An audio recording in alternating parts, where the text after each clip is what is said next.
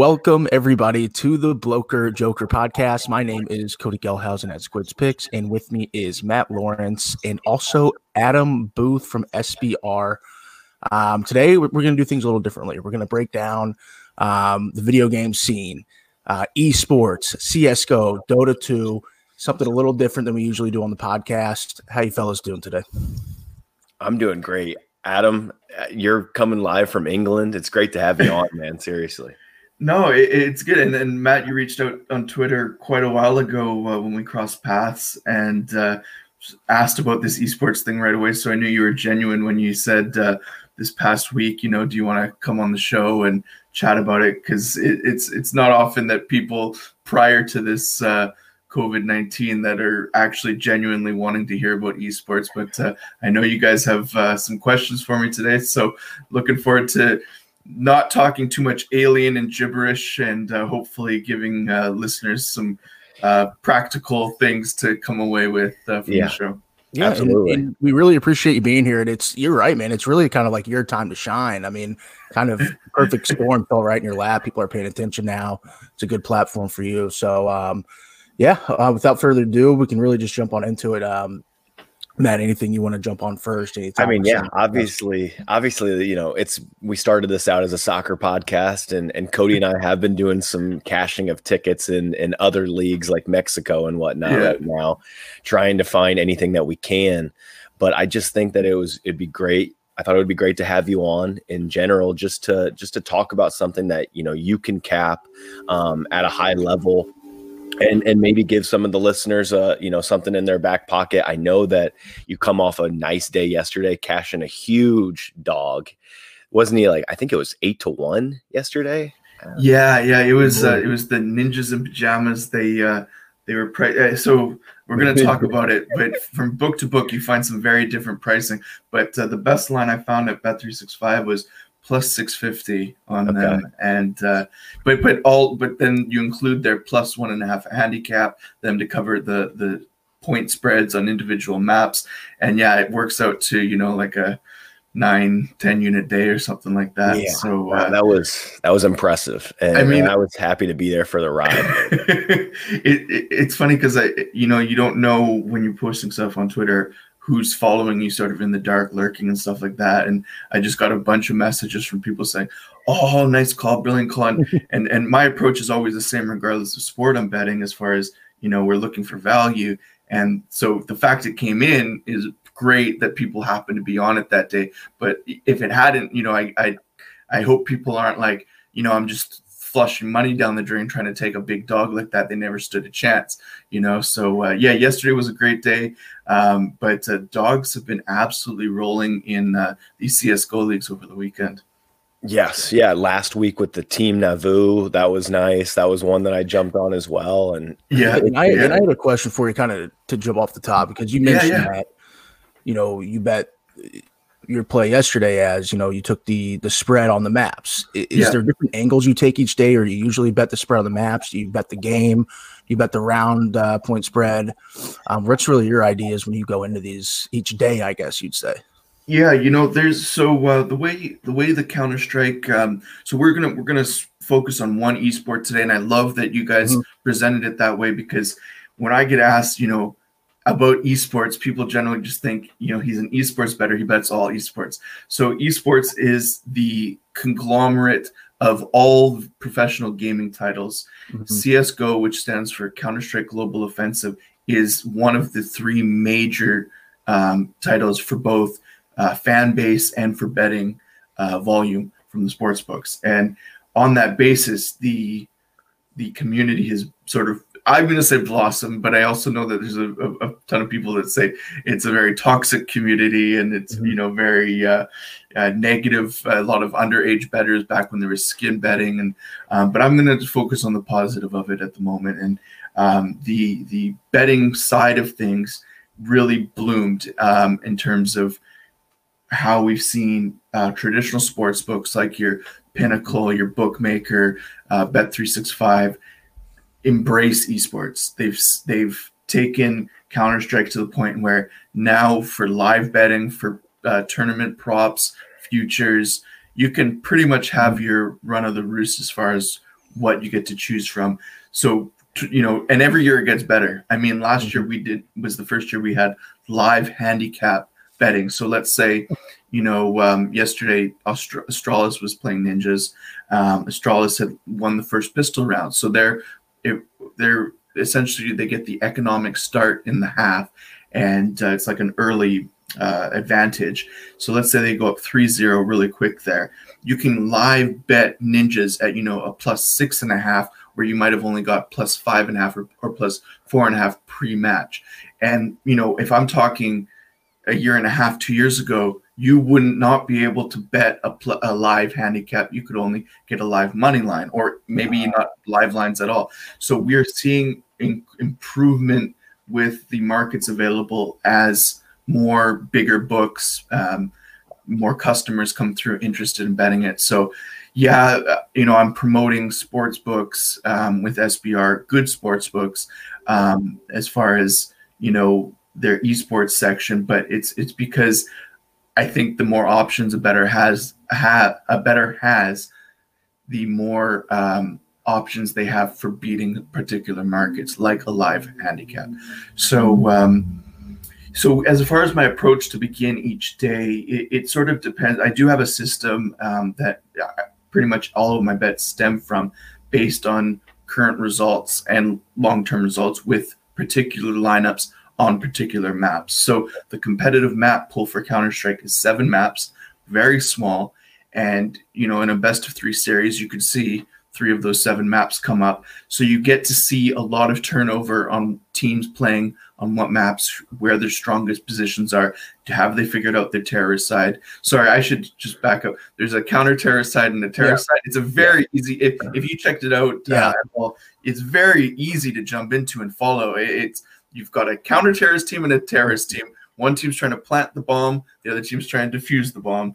And you know these rounds are one a minute, 50 rounds, I think, maybe 140, and so they play out very quickly. So you can get you know a, a, a one map done in 35 minutes to 50 minutes most of the time if there's no overtime. Um, so it, it does keep the, the the viewer very engaged because you're not going to have you know like League of Legends or Dota you know 15 20 minutes where there's almost no action sometimes. Um, so so yeah as far as my approach uh, going back to your question it, it it varies depending on sort of the level of tournament the the price points beforehand so maybe i, I generally try to just take a pre-series money line or pre-series handicap because it's easier for people tailing i do a lot of live betting um, or hedging or um, map bets but for the vast majority of people that can't be around their computer, their mobile phone to log in, get a bet in before a round's already over, and maybe the price has changed significantly. So I uh, I don't post those just because it's so hard uh, to follow. So yeah, um, match money lines, match handicap, those are kind of the ones that I primarily uh, post publicly. Yeah, and, and that's where I was curious because I was, you know, obviously taking a look at everything that that goes on with CS:GOs and ways to bet it. And I'm sitting there thinking, wouldn't I this is just for me on the outside personally, wouldn't it be better to bet the map the maps itself because you can take a look at each team and how they perform in each map and look at the statistics. Yeah. But obviously, I guess you look at play styles and you know, who they got on each side. But that's so. No, it's a great. It's honestly, it's a great question, and and generally, I don't get that question uh, from people unless they've been betting CS:GO for a while. So that's like really insightful of you there, Cody.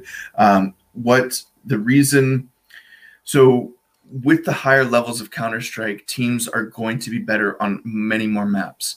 They should be. So, for example, if we went to um, the last big event, which was IEM Katowice in Poland, Natus Vincere won it.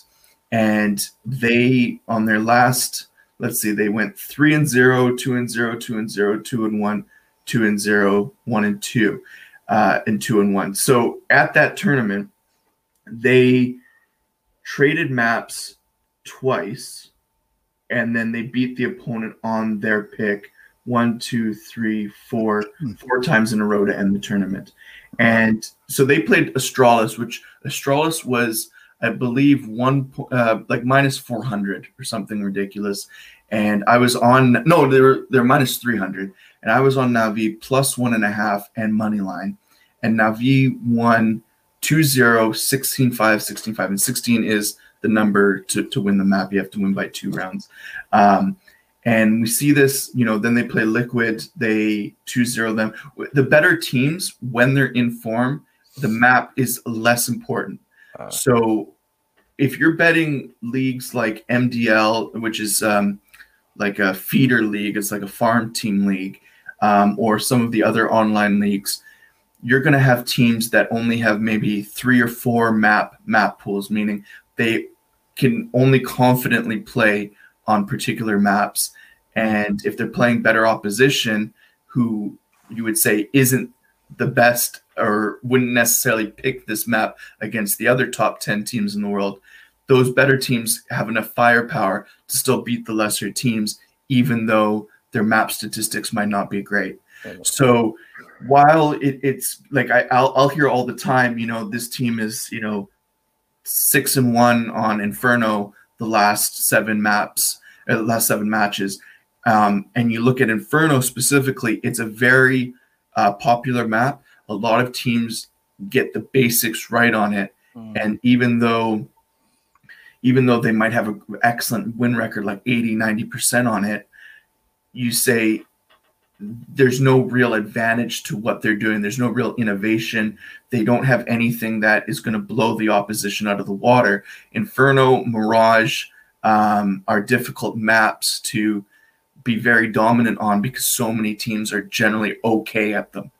Um, whereas if you get like a nuke, which Astralis had like a 30 map win streak on from t- late 2018 into 2019, nuke is a specialist map where because of all the choke points and having an upper and lower bomb site needing the best communication, Astralis got so good at that that nobody could touch them on it.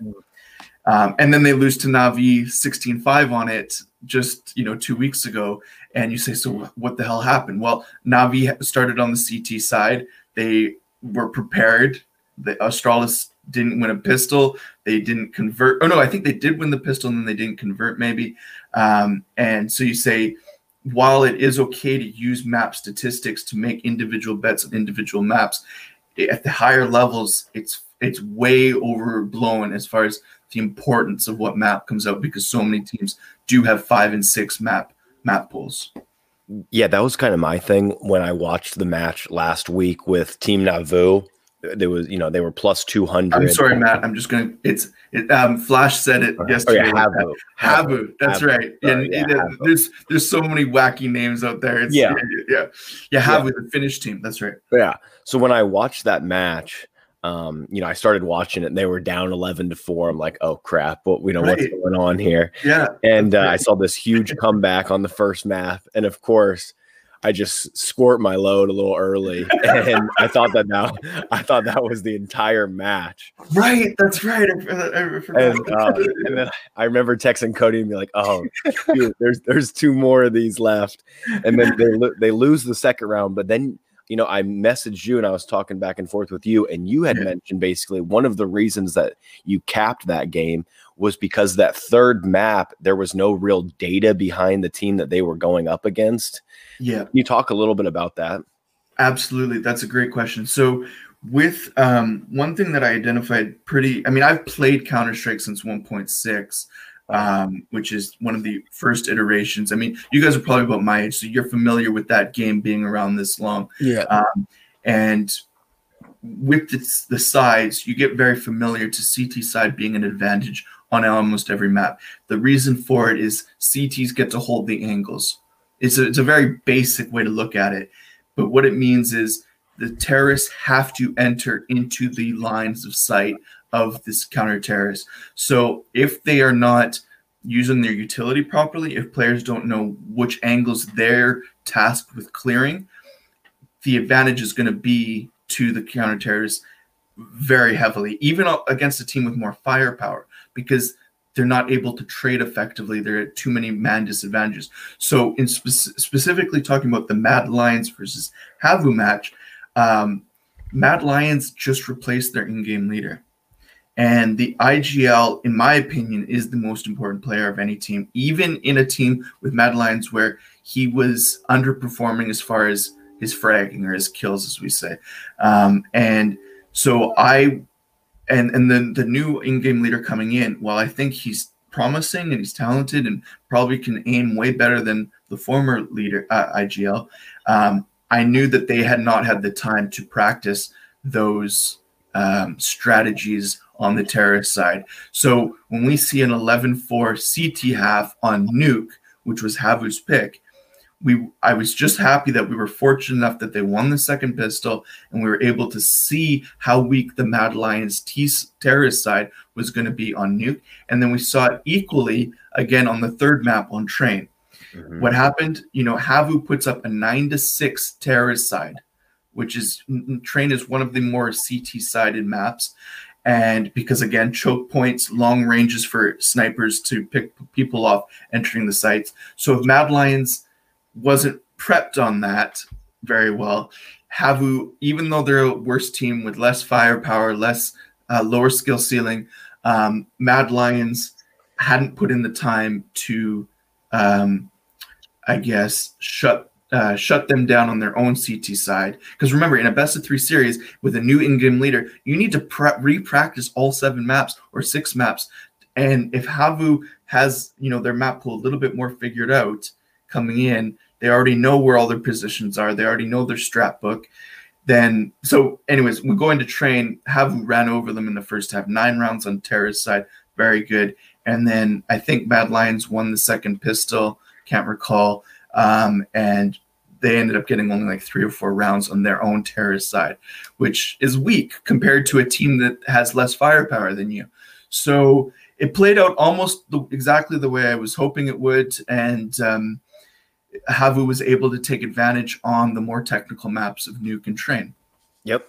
Yeah, that was a great call by you. Really, all around. Um, it was so fun to watch too. It, it's, it, it's not it's not a complicated game to understand, and I think that's the draw to this game rather than Dota and League of Legends. Just for instance, is I shoot the opponent, either I win or he wins. Then it's a five on four or four on five and we go through that sequence until the bomb blows up or is um, um, and actually on that note um, this weekend I, uh, a colleague of mine um, sent me some links to some uh, other another esports title called rocket league i don't know if you guys oh, heard about that one. Oh, yeah and i was thinking for any football soccer bettors mm-hmm. out there they are going to want to take a look at this game because it is fast it's entertaining it's it's you know it, it's a bit of a um, uh, a mockery of actual soccer, but it, has got some of the as opposed to betting on uh, virtual sports at the sports mm-hmm. book.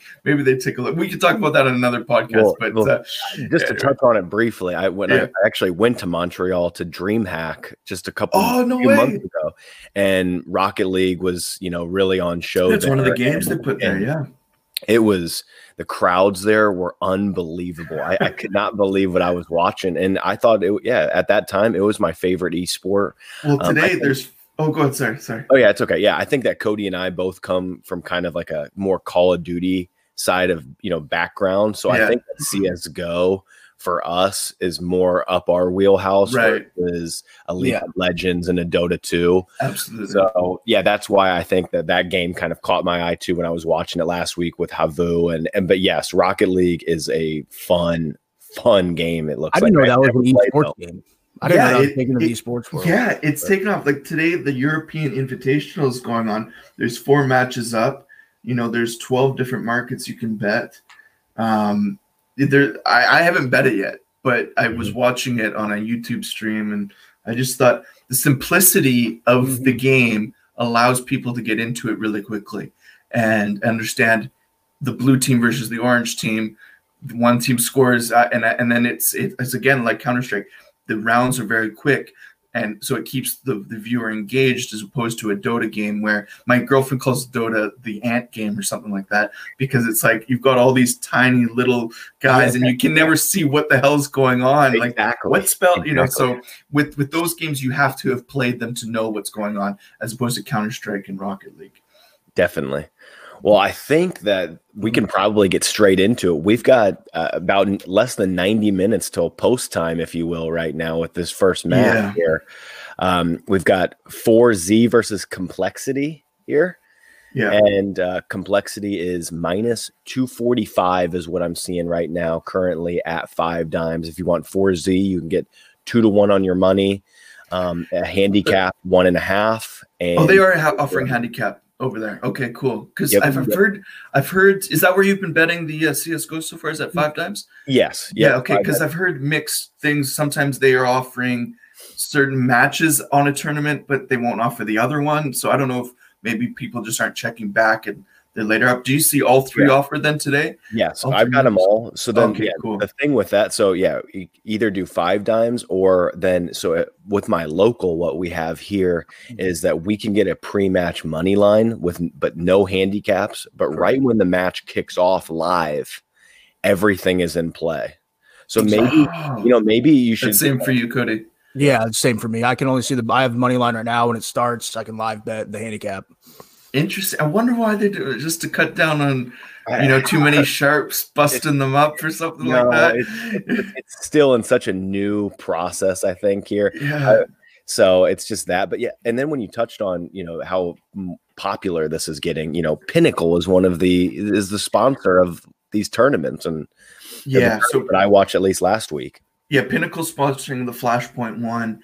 Um, Pinnacle has has affiliation with um, FACEIT, which is out of London, and Pinnacle's got some esports offices in London, I believe, or just they're somehow affiliated with FACEIT, and um, so the Flashpoint League. sorry, the Flashpoint League is. Um, they, they're moving online at the moment, so there was there were supposed to be matches today. They've been postponed until the players arrive home, so maybe a week or so. Um, but Pinnacle is one of the original traditional esports books. In my view, they were the number one. Um, they they took their first esports back bet back in 2010, which was early, early for traditional books. Mhm. Um, and I think it was StarCraft. Um, and um, then StarCraft went through a whole match fixing scandal, and Mhm. a lot of their community collapsed. They're still around, but that that wasn't the the dark times for StarCraft. They're starting to get a little bit better now. But Pinnacle has um, has done a phenomenal job of leading the way for traditional books, and um, they're they have so many markets up all the time. And if you're ever wondering, you know, what where could my um, where could esports go at my book? Like at five dimes, if you go over to Pinnacle right now, they've got one, two, three, four, five, six, seven, eight, nine, 10, 11, 12, 13 different leagues being offered. And this is Wow. during, you know, the, the coronavirus stuff. So, you know, this and and, and Bet Bet three six five is doing a good job too. Bet Online, they also doing a good job. Those are the three that I've, I've been sh- putting most of my volume through. Mhm. I'd say early this year. Um, but um, I'm glad to hear you know books like Five Dimes and Heritage and um, Bookmaker, some of the other American books that um, you know. I, I encourage people listening to to try to move to those some of these. I know it's offshores and stuff like that, but we're in the age now where offshore doesn't mean uh, there's a guy in Costa Rica who's going to run away with your money. Okay, these are legitimate businesses. Um, you know, Pinnacle is the standard for professionalism and transparency in uh, uh, bookmaking industry. So I, I don't want people to be thinking, no, no, no, I'd rather go through a local guy because a friend of a friend knows him. So I, you know, have some restitution there if something Yeah. goes wrong. I Yeah, think- Adam, and then kind Yeah, of Grant dude. touching on that real quick. Like Matt, I know we we both used offshores for for years until this became illegal here in Indiana. I mean, easy. It's I didn't have any issues, never did. Um, you're right. It and, just and people I- say, "Oh, they're not going to pay you out on time," or no, it's it's as quick. You know, it's two, three days, maybe maybe five days if it's Yeah. different. I would use Bitcoin. I would I would pull my money off with Bitcoin. It literally would take an hour to have my money. Wow, that's phenomenal. Yeah. Yeah. Well, and, and that's the other thing is I know Bet Online is accepting. Was it Bet, Bet Online's accept, accepting Bitcoin now? Hmm. They're, they're, they they all the sports books recognize that people want to have options. You know, so including esports, including Bitcoin, including you know all of these deposit methods. They they. I mean, they've always been pretty quick at letting you get your money into their accounts, but Oh, yeah. it, it's it's yeah, no, that's great to hear. Yeah. So I think that we can kick it on straight away, though. Sure. Now. I mean, Yeah. we've got we've got an hour and fifteen till this one starts, but we've so we've got three matches in this ESL Pro League That's right. What I guess starting off real quickly, which one is your favorite, Adam? Out of the three, Matt. Come on, you've been asked that question enough time. You know, you must remember that question sometimes. Um, okay, so I've only I've only placed bets on one match so far, so Okay. that's my favorite at the moment. okay. But why don't we go? What like what, what will will this be up before the forZe uh, complexity match? Do you think will this be online? It, It'll be it'll, up it'll be really in the close. after It- it Okay, be well, we can, we can touch on that then first. I, I don't mind. Let's touch Um, on that one. So um, we've got Complexity, who is a North American um, European mix, uh, facing forZe, which is a Russian organization and player uh, composition, and they're both competing in the Europe division. Um, Complexity because they're majority European, even though they're in a North American organization. And actually, on the complexity note, I, I bring this up quite a bit because they're sort of a um, uh, lead setting the standard for uh, support in esports.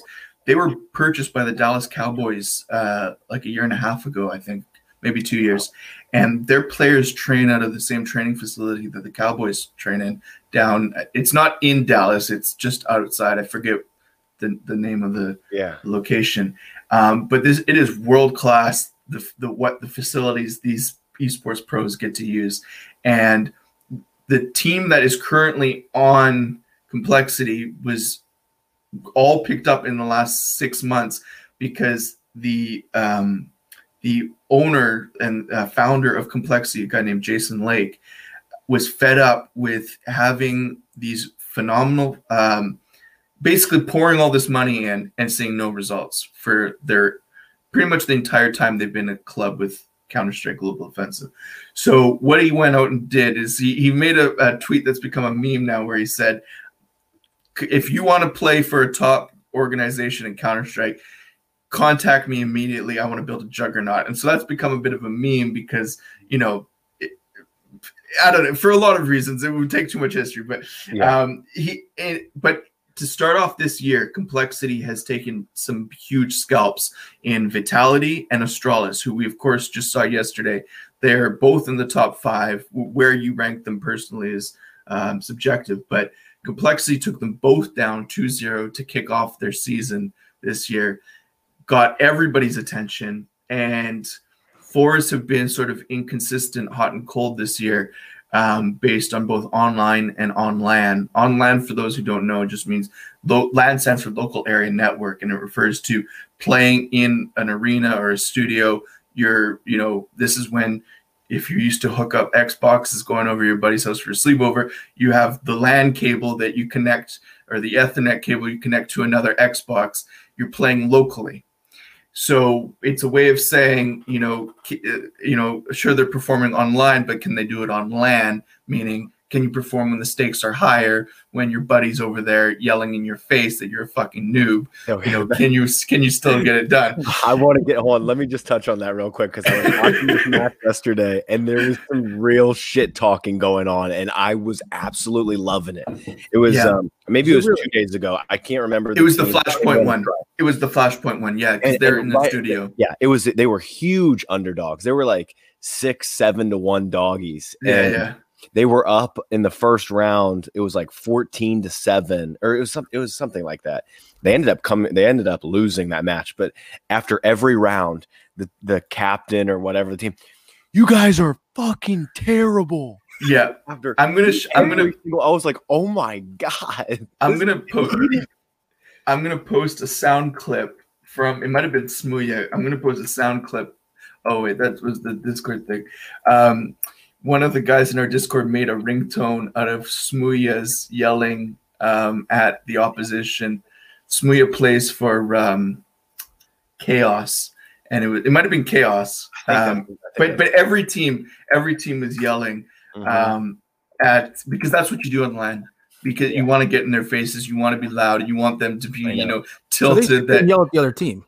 They sit Yeah. there and talk shit to the other team right in their face. yeah, Oh, yeah. man. And Yeah, I this mean, goes back sure. 20 years Yeah. to like bring your own computer It to a, to a, a, a studio hall where you know you're playing on these old IBM shit with your elbow t- running into your buddy, and you know your opponent sitting right right in front of you there, and you know talking away, Cody. Fifteen feet away, yeah, yeah, yeah, where where you can hear the call outs. You're so close to each other, and um, no, it's it's good. People love seeing that because um, there's just such a you know, oh, we can't, you know, we got to be polite to one another and good mm-hmm. sportsmanship. Yeah, but when you're in the server, when you're competing, get in their head. You know, the you know they talk about that being a thing that the NBA players do, you know, religiously because it does. It, you know, if a guy goes up to uh, throw free throws and you're in his head, he's gonna choke. It just these things. Oh, yeah. yeah. Um, yeah, that was one of those times though where the shit talking ended up backfiring in a big way. They ended up losing that first round in overtime. Oh damn! That was that guy just talking all that smack, and then he got smacked back to the boondocks, as we know. Oh, that's. I mean, that's how it goes. I, they said. Um, I remember with Gen G playing. Um, they played Orglis.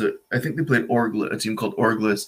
Um, I forget who they played on Saturday, but um, Gen G they were saying was really quiet, you know, bec- until they got to you know that match point or they were about to win the map or whatever. Because some teams know they're the heavy favorite. Some teams get you know tilted when the underdog is you know getting lucky rounds or dominating them and so they quite they don't say shit until they finally you know break yeah. them, and then it's like, what now? I know. You know? Yeah, exactly. yeah, they were super quiet the whole time when they were yeah. getting all that in their ear. so th- this feeds so. into another difference between playing online, playing online, right? So if some players do have inexperience or nerves, playing online is going to help them playing in their own, you know, uh, basement or their own, you know, bedroom or whatever. Um, so anyway, let's get back to uh, forZe complexity. Um, so complexity start off the year really good, um, but firepower and forZe has been inconsistent as hell. They have a reputation as being onliners. The thing is, though, skill wise, firepower wise, there isn't a huge amount separating these two teams. Complexity has the advantage in firepower, and they've been gelling so far this year, but they're so short. They're too overpriced. So I'm going with the underdog here. I'm taking forZe plus one and a half. I took it at minus 145 at Bookmaker, and I took their money line at plus 200. Okay. And the reason, you know, if you want to play complexity, I would say play them. If you if you do have a, um, I know you said pregame they only kind of offer money line, mm-hmm. but it, live if you can take them to win two to one, like let's say forZe win the opening map and you can jump on complexity that would be a, a recommended bet. Um, I just, eh, you know, complexity. My initial lean was to take complexity to zero here. The problem is the price is only paying like plus 120, mm-hmm. and this this is because of that. Oh, look who complexity beat. I'm really interested to for the same reason. I'm really interested to see the lines for Astralis' next game and Ninjas in Pajamas' next game because everybody's going to be saying, well, Nip, you know, took down the best team in their group, and it's round robin, right? Um, so you know, Nip Nip can beat anybody now, right? And um, we this is what I mean about esports just being inefficient with their lines. I, I'm not saying the bookmakers don't know what they're doing. I think the vast majority of bettors don't, and that's why it's been a profitable. This has been my this has been my bread and butter for you know five years, four years since I finished law school because it's year round. There's a huge volume of matches available, and the lines are inefficient. So why wouldn't I spend so much time dedicated to esports? I was going to um, ask that. How, how many units of profit did you win in 2019? I remember looking at it a while back, and it was I, it was nice. Yeah, I, it, it, was really good. So um, CS:GO, I think it was 65 units uh-huh. last year. Um, I mean, I, I had a 30 unit or 40 unit major early in the year um, with the there's two majors each year. The first major I had like a 30 unit major, which you know my I, I had a lot of bets down. I, I bet from the minor. The second major I think I was down 18 units, 20 units. So we do see that flux. But as a whole, it was a phenomenal year for CS:GO. Uh, for StarCraft, I had a 15 unit year. That was my lowest ROI. Um, StarCraft's been tricky last year and this year so far. Um, but again, tinkering with things. And then Dota, um, I think, where did we end up? See, with Dota, I do my calendar based on TI. Have you guys heard of TI? No. Okay, so this is the Cadillac of esports tournaments. Okay, this is this is not your average esports tournament. The international had a thirty million dollar prize purse last year, and it involves the top. I think they had eighteen teams in the world. First place got what six million dollars. I mean, they that you could play just that one tournament each year and then take the rest of the year off. It, it's ridiculous money. Um, but Dota, the international, represents the culmination of the Dota community. So the amount of viewers they get, the amount of investment, sponsorship, attention from the developer, it's it's just the best esports tournament there is. The the the content, the production value. Each year it's in a different location. Last year it was in China for the first time. This year it's going back to Sweden when it hasn't been there for ages. Um, so it, it is the best as as far as the standard goes. It sets the standard for esports tournament, but it's also very unrealistic as far as I mean, think about that prize pool. I mean, that's that's more than you're going to get at you know Wimbledon. Mm-hmm. So when you talk about um, TI, you, you, want to end your calendar with that tournament because that's when the, the Dota Pro Circuit ends their their calendar. So I I ended mine in August, and I, I can't remember where we're at right now. We're a little bit down. I think we're down three units from October to today. Um, but that was off one mostly one bad tournament just a couple weeks ago. Yeah. Um, and that's and that's how it goes. One, you know, coming in, if you have because because I do use a model. If you have players, uh, players or teams in a certain position in contrast to the field to who's there, and they aren't performing, or another team is overperforming, it it can throw a wrench into how things come. You have to adjust sometimes very quickly in a tournament. Um, so that's why I love leagues like ESL Pro League, where teams ha- aren't playing two matches a day for five days. There or maybe just one match a day for three days over a weekend. It's you know we've got a month of the same teams playing. And we've got a round robin where every team plays five best of threes in a week or two week span where we're going to know exactly what the map pools are and where the price points are. And so it you know when you talk about formats pro league is a great example of how to get started uh, betting it so, so I wanted to ask too. So when when do these teams decide the maps? When is there a is it like a coin flip kind of thing? Um, you know, right now it's it's about seven seven fifty in the morning here in the East Coast, yeah, uh, Eastern Standard Time, if you will, and you know this is going to start at nine. When do they? When is that decided? I guess. Um, Sorry, I, I, I, just saw a message in our Discord. Uh, there's a, t- a guy posted a, a, Dota match coming up uh, with a team called Chicken Fighters, and it just sort of chuckle. You know, there's some wacky, wacky team names out there, and I know a lot of people see the team name and they think this can't be t- being taken seriously. You know, uh, but the team that won back-to-back TIs, the first team ever, is called OG. I mean, these these teams don't take their names too seriously. Ninjas in pajamas, you know, was an eight to seven to one underdog yesterday, and you know they still there's still the money is just as green. So don't yeah, get their, too. Their pajamas were stockpiled. Yeah, yeah. um. Sorry. Okay. So map. When do maps come out? Okay. So each tournament is different. Um, with ESL Pro League, they post them on the website. I believe about twenty to thirty minutes beforehand. And what you can do if you want to get started betting it is you can look at the veto that comes out and then go over to the ESL, sorry, go over to ESL Pro League website. They'll have the veto done before the actual stream has it. The stream has it coming up as part of the production, even though the teams already know it, the books already know it. Um, so you can go over to the website and see it there, or you can, you know, click on Bet365 about 20 minutes beforehand, even if you don't have an account there, and you can see the in, in the in-play betting, the live betting, they'll have the three maps posted at the top of the match page. Um, and if you can't find that, just message me. I'll show you where to find it. Yep. Um, and so about 20, 30 minutes. Now, as soon as those maps come out, the lines change. Now, a lot of people think that's because oh heavy money comes in this is the right team now to bet based on the maps.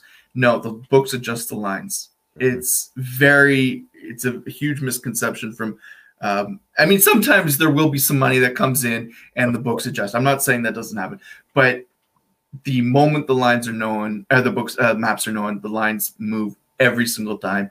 Um, and they move more heavily where you have the distinction um, uh, between teams on a particular map.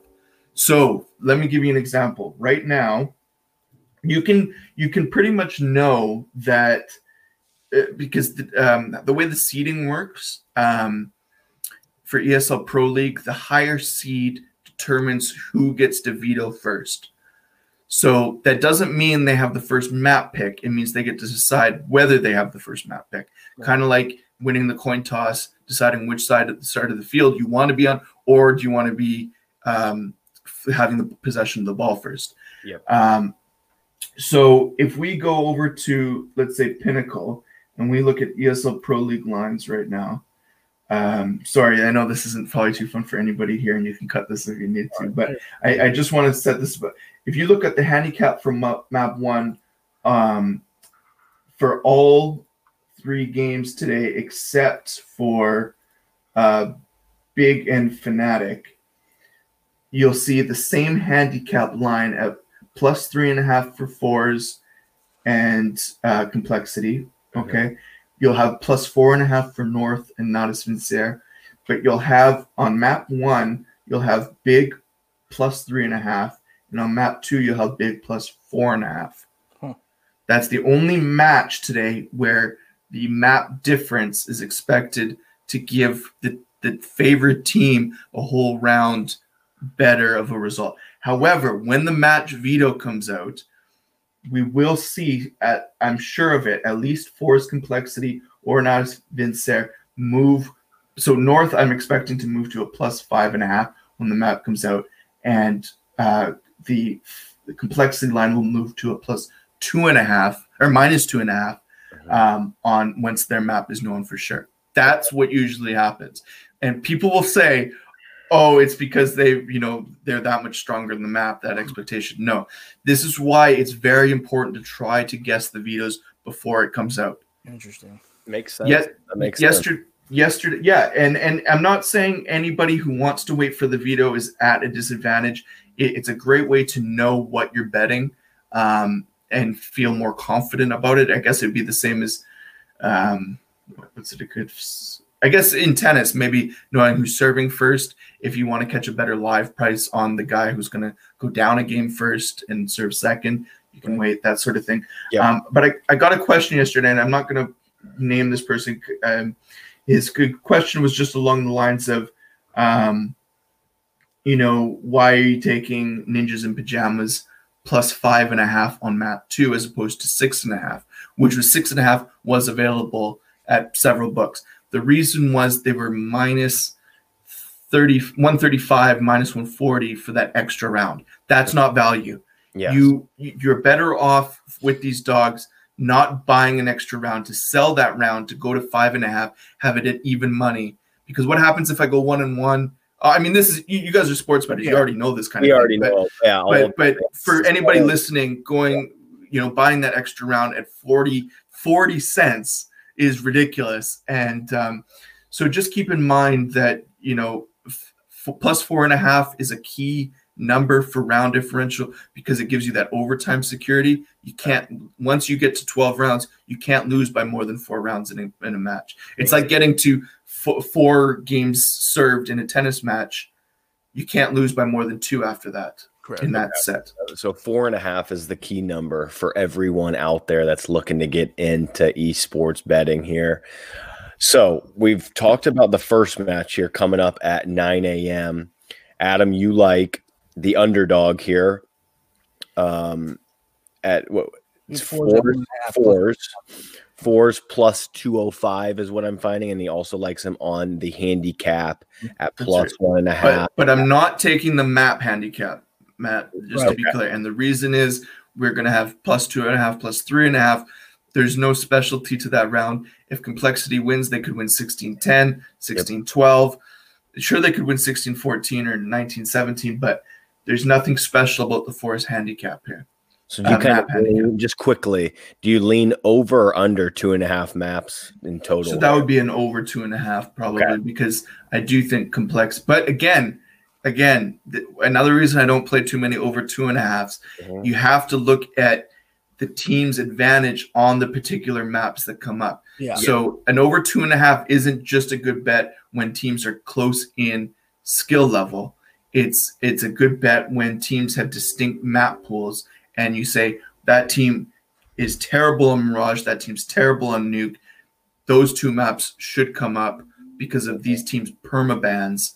So that's why it's a good bet. And I just want to add on that note. Um, yesterday, for example, ninjas in pajamas, you, people would have said, why take plus one and a half and not over two and a half? It's because for the times that the NIP team is outperforming or shows up, or Astralis doesn't show up on the server, you want the plus one and a half rather than the over two and a half because of the value.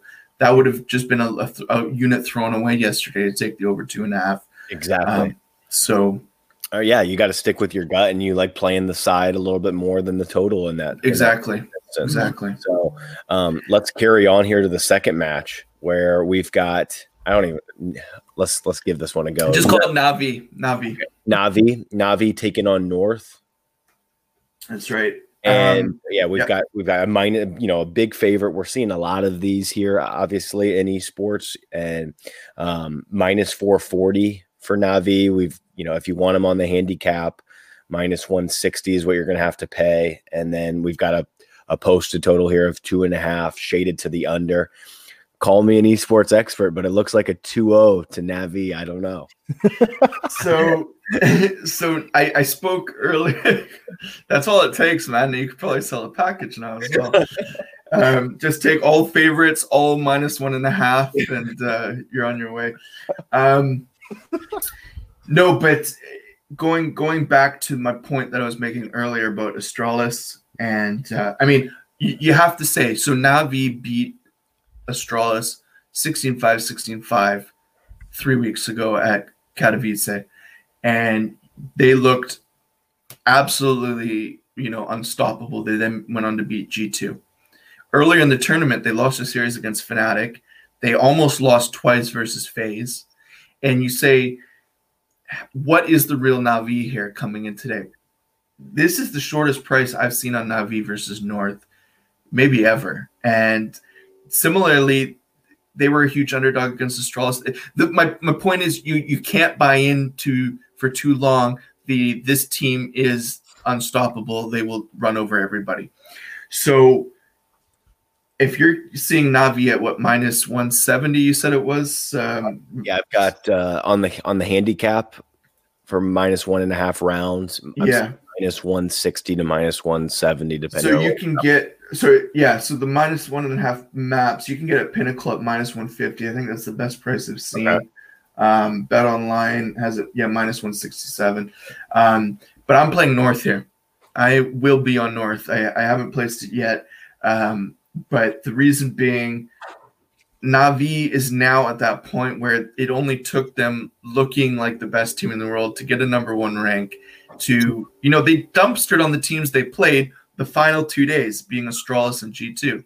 But before that, they looked good, but not world beaters. And so, what happened in those final two days? Well, they got good CT side starts.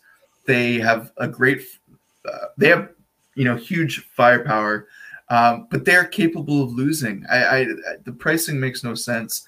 Um, so I am going to be on North here plus one and a half and the money line. I haven't decided whether to take North on the individual map handicap. I think it'll probably go a one and one, and then depending on the third map, it doesn't look it five and a half. I would have loved. Um, so I'm just going to pass on the individual map handicaps yeah. and stick to the plus one and a half and the money line. What so price? You can, uh, so bet three six five, you can get it at plus four hundred.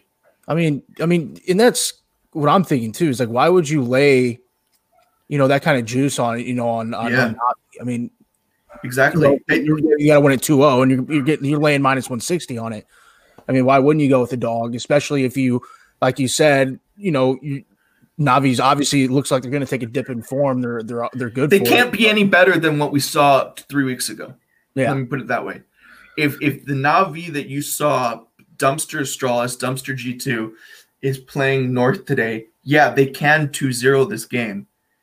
It's the same way Astralis could have 2-0 Ninjas in Pajamas yesterday.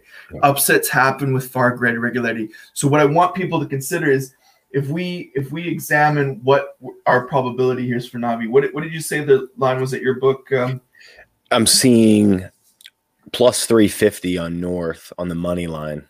Uh, but for Navi, what was it? Navi minus 440. Minus 440 plus 350. So we're looking at you need Navi to win 82% of the time. Now, Navi can win against North 82% of the time. But when you factor in this is online, it's their first match after their top performance. North is a hungry team. And, and I don't use hungry in the sense that, oh, you know, this team wants it more. No, no, no. I'm saying that North is a team that has had to put in more work over this over this last month because they made some roster. I think MSL came back in over the break and Anyway, they needed yeah. to put in some work. They're going to be better than their last performance. Navi is not going to be better than what we see against Astralis and G2. Um, so it's kind of a letdown spot, if you will, potentially. It, potentially. Yeah. And even if it's not a letdown, like even if they do win 2 0, mm-hmm. I want to see Navi show consistently what they show beyond just one tournament. That is one. Remember, people love to overreact off of one tournament. Navi becoming the number one team by the HLTV rankings, that's brilliant for this line because you know it shows oh who's how can North beat the number one team in the world.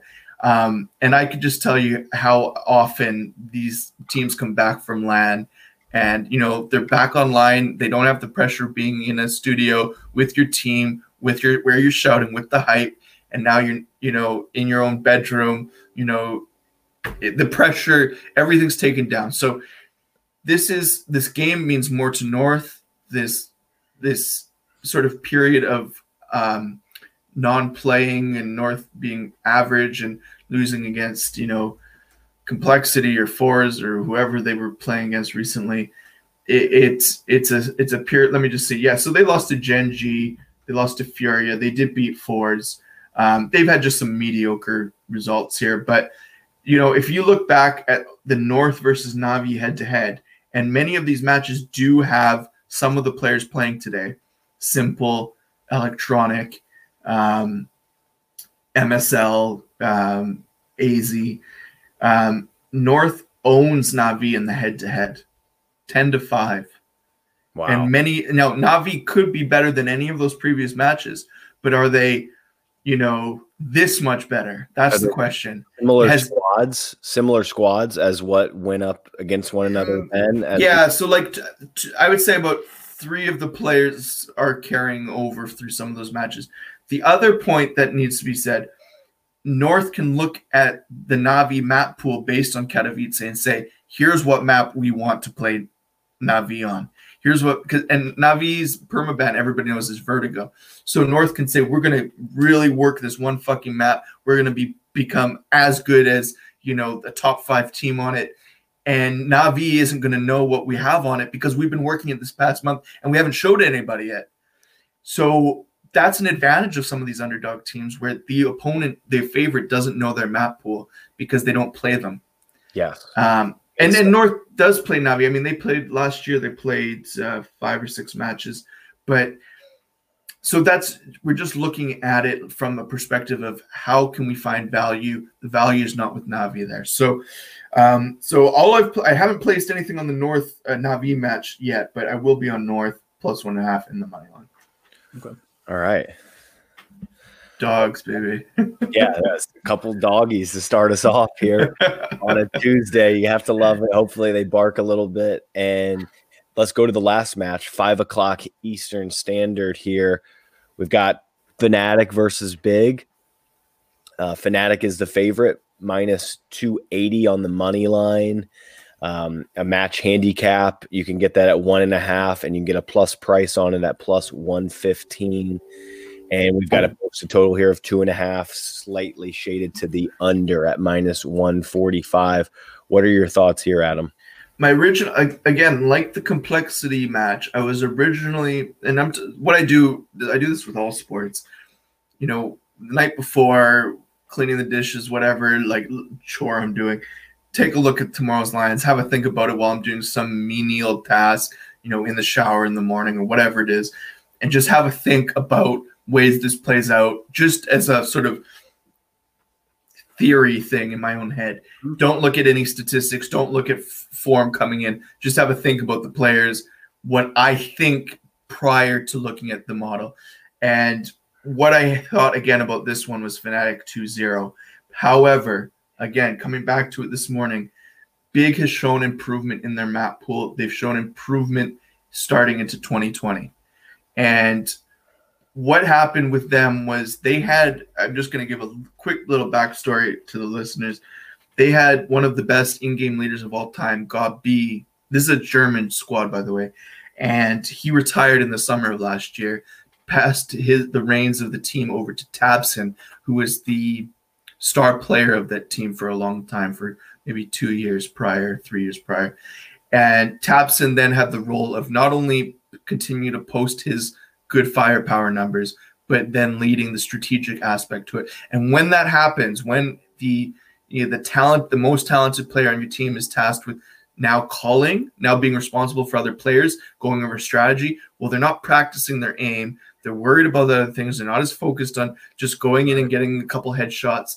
And so we see a drop in Big's performance. And by the end of last year, they had gone from you know mid 20s all the way down to 30th, almost 40th in the world. They've started to climb up again. They're now in the top 20 again because of the amount of matches they've been playing and how they've done so far. I I see them as able to take a map today at the very least.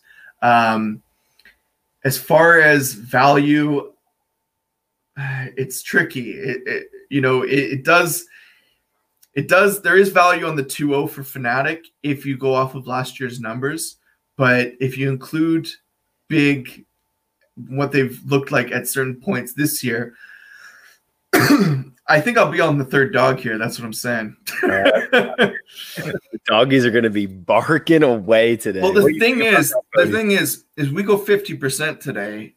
You know, if we hit one, if we hit exactly. two map spreads and one money line winner, we're in profit. Exactly. Or not um, match spread. Sorry. So again, when when I look and I'm having like a losing like over the weekend, I hit the Havu line and then I had a bad Saturday, bad Sunday.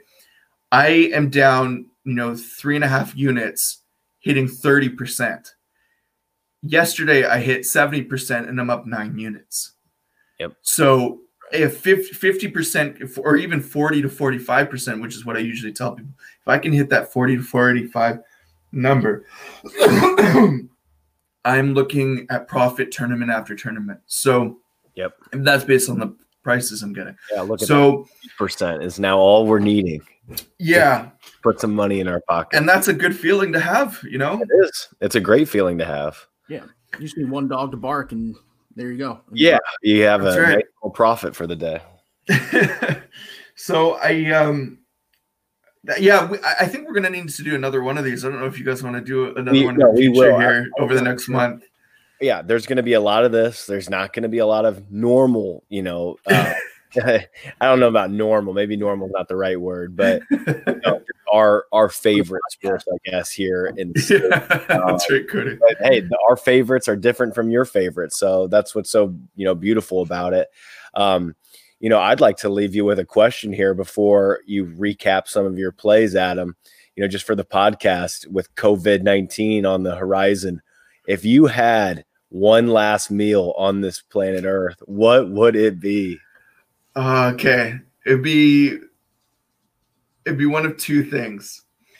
It would either be uh, a, a steak barbecue by my dad, or yep. or it would be this um, this pasta dish that I can never recreate that my mom used to make. It's a very simple pasta dish. Um, you know, it's got mozzarella, tomato, olive oil, like garlic. Uh, but the the comp the way she does it, it's just no one else can do it. Do you know what yeah. I mean? Like, I, it sounds so simple, but it, it's like whatever temperature she does something at, and the amount of whatever she puts in, it's all just comes together recreated. right. That's right. I, I just it, it, you know, it's got that love you know uh, ingredient in it that I can't throw in myself. Um, but uh, it would be one of those two dishes uh, if I, and I can't choose between them. I, it would break one of their hearts. So uh, that would be uh, last meal on earth. I think. How about you guys? What, what was your uh, answer to that one? Steak. Steak. Bone in ribeye. Give it to me. Bone in ribeye. I'd probably have to go with a slice of pizza, but classic. I can't criticize that one. Yeah. do, you have a, do you have a favorite football team? Uh, you're talking NFL, yeah. Well, it's like soccer team. Sorry, oh soccer. Um, so I, I guess okay. I get a lot of shit for this. It would be Chelsea based on who I've associated with and met in my travels.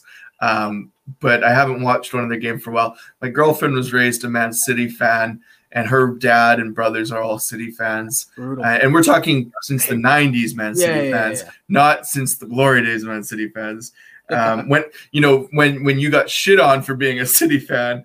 Um, but uh, yeah, I, I, live in uh, Nottingham though, so uh, yeah. I was gonna say you're. You said you're in the Midlands, and yeah, I can I can hear when um, the county score. It's either it's the Forest Stadium or the I think it's the Nottingham Forest Stadium. Mm-hmm. When they score, I can hear it if I'm outside. Um, but that's how close we are. But but yeah. Anyways, I really appreciate uh, you guys taking the time to throw all these questions my way. And I hope we do another one um, because there's so much stuff we didn't even get to today. Yeah, for sure. And um, before we let you go, go ahead and plug yourself. You tell us tell me about what you do on SBR and uh, plug your Twitter just real quick before you go. Yeah. So um, in 2018, I was just uh, contacted by um, Alex actually over at SBR about some esports stuff. Um, just just kind of coincidentally crossed paths he asked me if I'd be interested in doing some writing. I'd been betting esports for, you know, three, four years at that time. And so I sort of thought, you know, and I was sort of told that uh, SBR was going to be looking at esports stuff. And we're still kind of not there, but we're moving that way. We're getting and there. We're getting there slowly. Uh, um, but um, so I've been writing over the, uh, esports stuff for them uh, for about two years straight now um, in CSGO, Dota, and StarCraft. And then Last year, they said they needed a hockey writer. NHL's been betting for 10 years. Hmm. And uh, so started doing the NHL writing for them. Um, having having a good season. I mean, we we were really good. We've fallen off a little bit in February, um, and now we're not going to, of course, get to possibly see where we could have got. But um, had a good NHL season this first year that we we got going. Um, but you can find me uh, at Locke QWERTY don't ask me about the name. It's just it was originally just a throwaway account. Um, but uh, yeah, it's uh, you can talk to me about esports. Ask me any questions. There are no stupid questions in related to esports stuff. Don't be hesitant. Don't be shy. I can answer probably anything you want to know in those three titles. So. Um, yeah, and and again, I really love that you guys uh, had this uh, podcast on, and and I really mean that. I'd like to come back on and we can break it down even further, whether it's matches or just general talking shit about esports. Yeah, for sure. And if I there are any stupid questions, we'll yeah. be the ones to ask them. So yeah, yeah, yeah. I think that we'd love to have you on again. I, I, think that really it's the perfect time actually to have kind of uh, you know a month you know for the first month right now with what's going on in sports. I think it'd be great to have some basically episodes of just esports in a, in a sense and um, just trying to give the listeners something to to think about there's just so eh, eh, you know like like we started off saying I, i'm glad that we specified just talking about one today because and we didn't even get to like a marginal amount of what we can cover in that one um, but and then and that's how you have to look at esports. Can I get really good at one title to begin with? Like even if it's Call of Duty, Rocket League, Overwatch, whatever game has your fancy, try and find the data and the news and the player updates for that one as regularly as you can, and that's how you're going to find profit very quickly. Yeah, beautiful. Well, we do appreciate you, Adam, coming on. Um, again, we're going to try to pump multiple uh, episodes out. You know, with uh, this strange break we're having. And uh, you can find me on Twitter at Squids Picks, Matt Lawrence at Matt J underscore Lawrence. Thank you guys for listening and uh, have an excellent rest of your week.